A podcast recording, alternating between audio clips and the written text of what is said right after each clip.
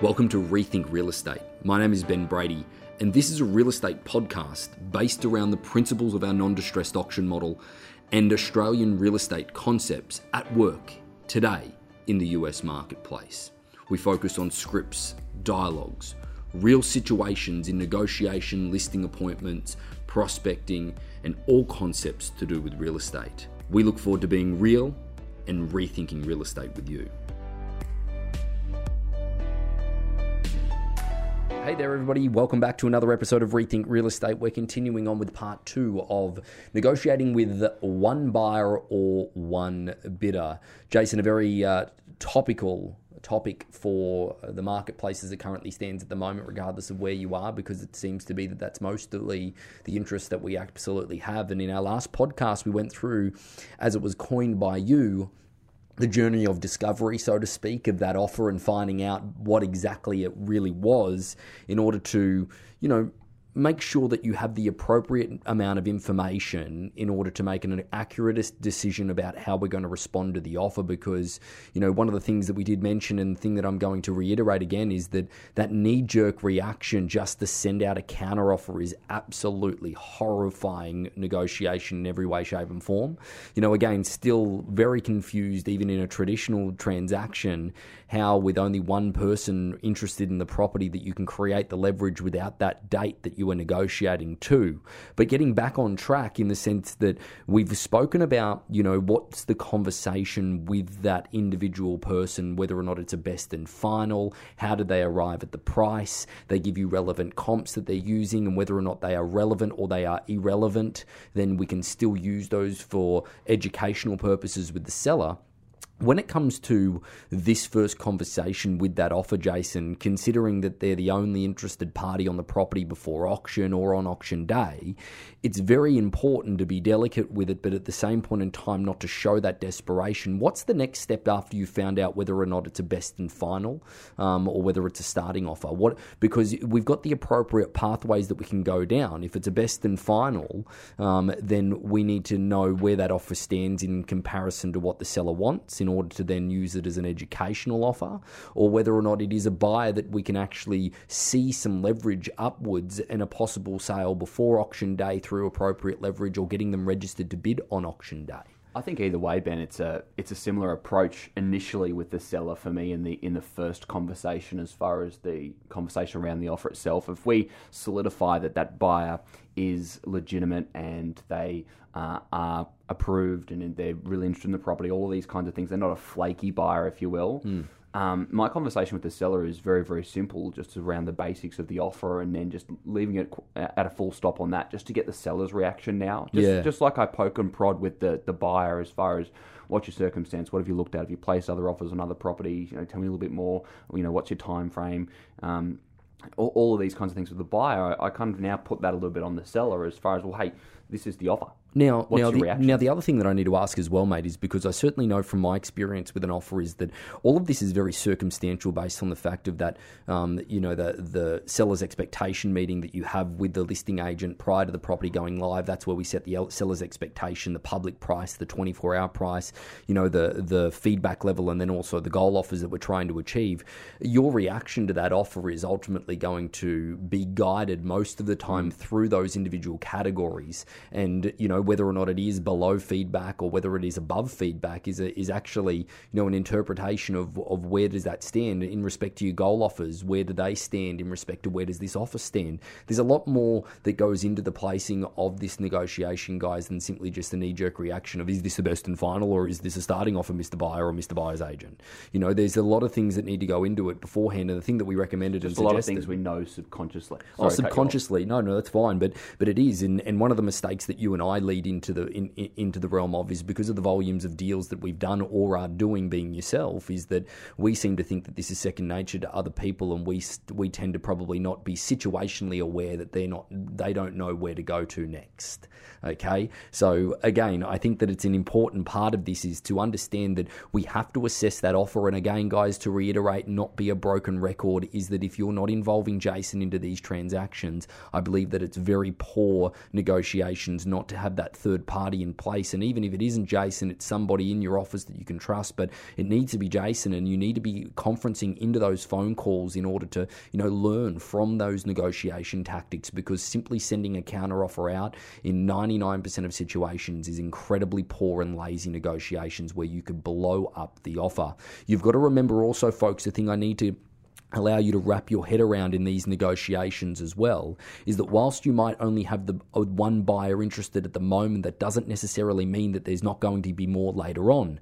And remember what auction actually allows you to do. It allows your sellers to be human beings and make mistakes. So in a traditional real estate transaction where there's a list price and it's normal listing is that when an offer comes in regardless whether it's good or bad the seller's going to obviously send that counter out or you're going to allow them to send that counter out. It'll be too high or even if it's not not too high. It's a knee jerk reaction that doesn't the buyer doesn't like and it's not on their terms. So that buyer walks away and they're likely to buy something else or put an offer in on something else within 48 hours of that rejection. Now, leading back to auction and why it's so effective is because you get the opportunity to allow your sellers to be human beings and allow you to make mistakes and carry that offer all the way through. It might be a no now, but it's not a no later on, Mr. Buyer or buyer's agent, and holding that offer all the way to that appropriate date because it could be the best that you actually see versus a buyer walking away and getting frustrated. I think uh, a key thing just to draw back back there that you mentioned there, Ben, is as soon as you know you were to send a rejection, so to speak, or reject that offer in one way or the other, that buyer then goes and, as you say, 48 hours later, they've no doubt put an offer on one, two, multiple other properties the, the, the key that we're doing here is we're holding that interest. We're not rejecting, we're not pushing that buyer to another property. We're keeping them involved in this home. You know, we're not saying, no, that's a silly offer, or that's a great offer, but my seller's still saying, we're still saying, hey guys, you know, we think that you've got potential to be the buyer for this particular property, so we, we, we want to work with you here. However, we need to do this, this, this, this, this. Okay, mm-hmm. and so and, and that's on us, buyer, or that's on you, or whatever it might be. Okay, but we're not so there's always this door that's open for the buyer. So the buyer never truly rules it out. There's always a conversation when that buyer is speaking with their agent or whatever it might be about this home. That's what we want is them keep revisiting this property. And not to mention as well as the language is important there, Jason. Using language such as when you're speaking to the buyer's agent or the buyer is that, hey guys, it is a no now, but it might not be a no later on. Or, or, or giving them an understanding as well at the beginning, even if you haven't spoken to your sellers, hey guys, I want you to understand it's only been on the marketplace probably about six six or seven days, and the seller, I believe, is not going to want to really strongly consider an offer, regardless of whether yours is strong or it isn't, prior to actually seeing more of the marketplace. And I hope you can appreciate that. But I need you to read between the lines here, Mr. Buyer or Mr. Buyer's agent, is that they might say no now, but they probably, after some consideration in the marketplace, that if you were to bid this on auction day, they're probably likely to give it serious consideration because they are reasonable people looking to listen at listen to the market marketplace. Mm-hmm. You know, you've got to really give them the opportunity to understand that your seller is open to the education of the marketplace as well. People often think that negotiating with one buyer or one bidder or whatever it may be you need to actually show strength or you need to need to not tell them to you know you need to not tell them to go away in order to take it away from them and all these absolute cliches when they are absolutely not the truth at all So I think that there there's some there's some pointers in its essence. But getting back to where we were is we've gone on the discovery journey or the journey of discovery to coin Jason's phrase yet again. Is that we've found out whether or not it's a best and final. We've found out their position. We've gotten them on side in the sense that hey, I need you to understand that I need to go and present this to the sellers. That it's a little bit early on in the process, or even if it's not early on the process, you can you can still say to them is that hey, I've got to get them to understand um, where your offer is in comparison to where feedback has been. You've got to give me some time with this. I know you've got a 24 hour response time on that offer. That's likely not going to work for us. Is there some flexibility in that? And if they say no, they're not your buyer guys. They really are not if they're trying to draw lines in the sand. They're not emotionally connected to the home and not going to pay the most amount of money. I think just to, to add to that as well, you know, don't don't be fearful of the agent saying no.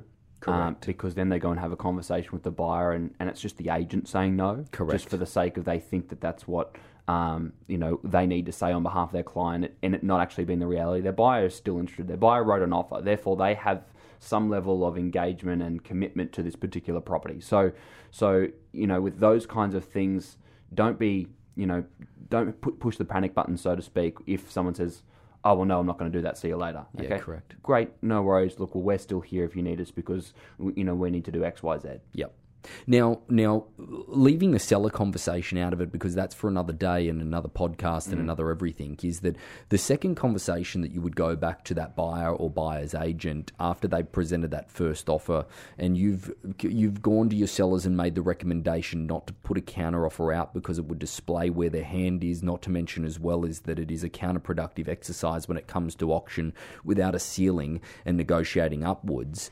You know that second conversation with the buyer or the buyer's agent, you know, it could be a little, there could be a touch of friction there because, in essence, you're kind of telling them that you're not going to be providing a counteroffer. Another key point in all of this, guys, I want you to notice in that first conversation that Jason has had or I have had with that buyer slash buyer's agent, we haven't said to him, well, with auctions, we don't send out counters. I believe that that is an incredibly inefficient way to get the conversation in a direction that you would ideally like it to go. Mentioning that we don't send counter offers out just pisses people off, for lack of better terminology. And I think that that is absolute laziness on your perspective if you say that. Not to mention it's laziness if you do a counteroffer. You're taking the path of least resistance where you're trying to either blame the process or you're trying or you're trying to, you know, just simply stick to easy ways of, of path of least resistance with a counteroffer. No, no, and I appreciate the frustrations that you articulate there, Ben, the blunt nature, because um, you know, I, I, think that our agents just to be, need to be a little bit more clever than that. You know, it's that's it's as simple as that. We need to have some minimum standards as far as how we negotiate traditional sale, standard sale, or, or auction. You know, you, you what's wrong with with being clever and being dynamic and asking questions as opposed to yeah. just you know giving out answers. Be it yes, here's the counter, or be that's, it that's no, I'm not point. countering. That's a good point. Why can't we ask more questions rather than just simply try and provide answers? We don't always have to have the answers. Yeah at, at all. And, and unfortunately, this real estate industry has been sort of geared around the factor of that you walk into somebody's home and you give an opinion of price, yeah. even though you're trying to inflate it to get their business and then ultimately not writing a check for what comes out of your mouth. So therefore, you believe that because you have a realtor on your business card, is that you need to provide answers around real estate, and that's actually not the case whatsoever. Is that you're just the governing, you're just the governing body that is chariot, the chariot to the to the next chapter of somebody's life, so to speak, and you've just got to make sure that it's efficient enough. But getting drawing back to the point, Jason, in all of this is that what's your conversation when you go back to that buyer or buyer's agent once you've gone to the seller and you've recommended no counter offer and ultimately it's below their reserve price, but knowing that these are the only interested party on the property at this point what's your what's your likely outcome at this point? Say the seller they're not they're not very close to what the seller wants. You know, there's still a, a, relative gap. There's a gap that you think you might be able to close, but at the same point in time, you know, it's that added philosophy of that you bring the buyer to the max and you bring the seller to their bottom line only one time, and that's your chance to get the deal done. So you don't want to do that too early. So what's your conversation to the agent slash buyer that uh, the second time you've gone back after your journey of discovery? Yeah, look, I, I, I think it, it depends on a couple of things. It depends on the dialogue that I had the initial time through, and it depends on the timing through to the auction or how early this offer did come forward. Because Correct. I might just take the approach as far as, hey, look, guys, the auction's this week, next week, whatever it might be. Can I help you get comfortable with registration? Talk them through that, which is not. I think that's but probably why, our next why, episode. Why do we want? But why do we want them to register, Jace? I know that you've just said it's the next episode, and we might elaborate it further. But why would I want them? Why would I want them to register versus just increase their offer?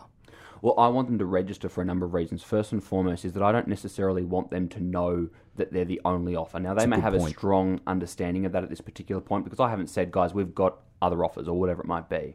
And um, registering for the sake of registering, even if you have no intention of going down the path of auction day with them, registering for the sake of registering, I believe, is an incredibly good negotiation tactic because, again, we're using leverage of a, of a date and time and, a, and an event they don't know the, the other participants. I know, I know agents that register everybody that uh, places an offer, you must register for the auction. Yeah, and, that, like and, that. and that's their just their program as far as, hey, look, you know, we're going to take your offer to the client beforehand. Anybody specifically you want to mention so that the group could reach out yeah, to perfect. them and have so, a conversation? Well, it's a, sure. Lana Wu up in Canada yeah. registers every single buyer that places an offer on their property for her auction day. That's that's and and guys, I want to give you an understanding of that. Is that you know um, for the Harcourts people amongst us here in the United States, you understand the evolution that we've taken in order to have that that virtual side of what we offer in the live streaming, as well as the opportunity to bid live or wherever it may be. Is that Canada had um, a number of auctions the other day? I believe the number was five or they six. five auctions. Five auction, auctions. And they had seven registered bidders. Yeah, seven registered bidders, guys, and we had um, we had two people going at it on our bidding app whilst we had live bids in the room as well well.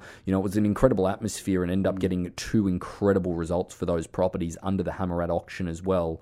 And for those of you that are here in the United States, having having bidding at an auction is a is a difficult part of, of what we what we offer as more and more people get used to it. However, I believe that it's a mental set for Look, most people. And, and and this needs to be the next episode because I argue that to a certain extent. I don't think registering people to, to bid is difficult at all. I, I, I really don't. But but that's a, a, another another time, and, and we can talk about that. But to come back to the initial question there, Ben, as far as what's that backup conversation, the follow up conversation. Sorry, again, depending on the conversations I've had beforehand, are they is it an agent that is um, got their walls up? Is it an agent that I've got really good dialogue with, so that I can push or be not a little bit more transparent with, but a little bit more open as far as hey, look, I need I I'm, relying on you for these things, okay?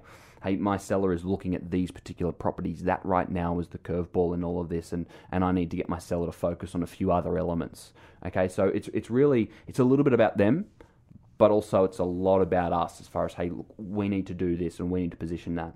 Mm-hmm. Uh, alternatively, though, again, if there is a large gap, is I need to go back to them and and not forcefully, but I need to really discover. So, guys, this this level is not going to be a competitive level based on the conversations that I've had and the interest that we've got.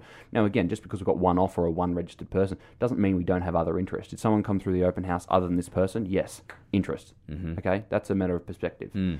So we've got other interest in this property, and so that's just not competitive. And so we need to help you be competitive if this is the right home for your client. You want to get a deal done. I want to get a deal done let, us have some conversation. Let's have that dialogue again, mate, because I enjoyed that. That was very soft, and I think that it resonated with me just listening into it. Is that say it again? Something about the competitive nature of something like like yeah, look, that's not competitive. Let's help you be competitive. That's correct. Like the level that you're at right now, prior to auction, and even based on the conversations I've had with my seller and with the other interests, is just not at a competitive level as of right now. What I want to do is you want to get a deal done. I want to get a deal done. Let's see what we can do to get your client into a more competitive position based on the market, and also I can get my seller down to a target price as well.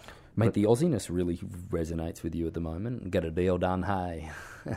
it's very Australian. Thanks, mate. You want to get a deal, I want to get a deal. uh, for those listening that are having difficulty with Ben and I, um, we can get this podcast translated. That's right. It comes in it, it comes in relative English rather than Aussie slang.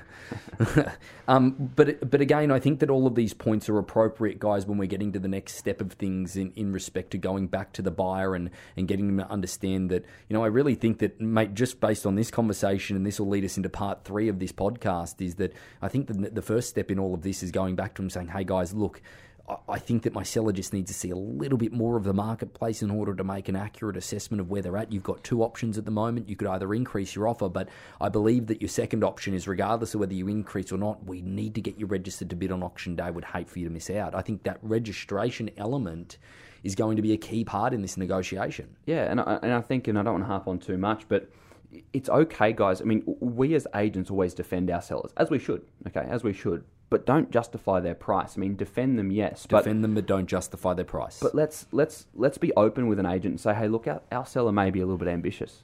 That's okay. Oh, exactly. That's beautiful That's dialogue, okay. Matt. And so and my sellers might be guilty of wanting too much, but yeah. hey, I'd rather them wanting too much than too little, and they're entitled to that because it's their biggest home and their emotion has been poured into it, biggest asset, I should say, and their emotion has been poured into it. So please excuse me as I bring them a little bit more back to reality, but they're allowed to be emotional about it. So just forgive them for a second. Exactly. I mean, when was the last time? And I'm asking agents out there at the moment when you were presenting an offer on another property when you were representing a buyer and the agent actually opened up to you about that, as opposed to being, oh no, look, my seller's got this price, they're firm, you know, they're looking at these. Comp- just, bang, bang, bang, just bang, horrible bang. negotiation right there. Exactly. Like right. as soon as you, you, that dialogue in your voice right there, the concept that you just said, it just automatically, and I know we're on a it's podcast, it's just off-putting to me. I just it automatically brings my heart rate up, and I feel like I feel like turning around to you and saying, and you, but again, but yeah, then yours, yeah, you, pretty much, and you're then defensive, exactly, right? As opposed to being, hey guys, let, let's have a conversation. Yeah. My seller might want a little bit too much. They may not. We've got a bit of interest in it. What can we do? Yeah, that's it's it's a wonderful piece of dialogue, guys. But uh, hey, at the risk of overstaying our welcome on this individual topic and going back and forward too much, I believe it is a great precursor to what will be the next podcast, guys, in respect to registering people to bid and why we do it with only the one bidder itself. Look forward to you tuning in then, and uh, thanks for listening.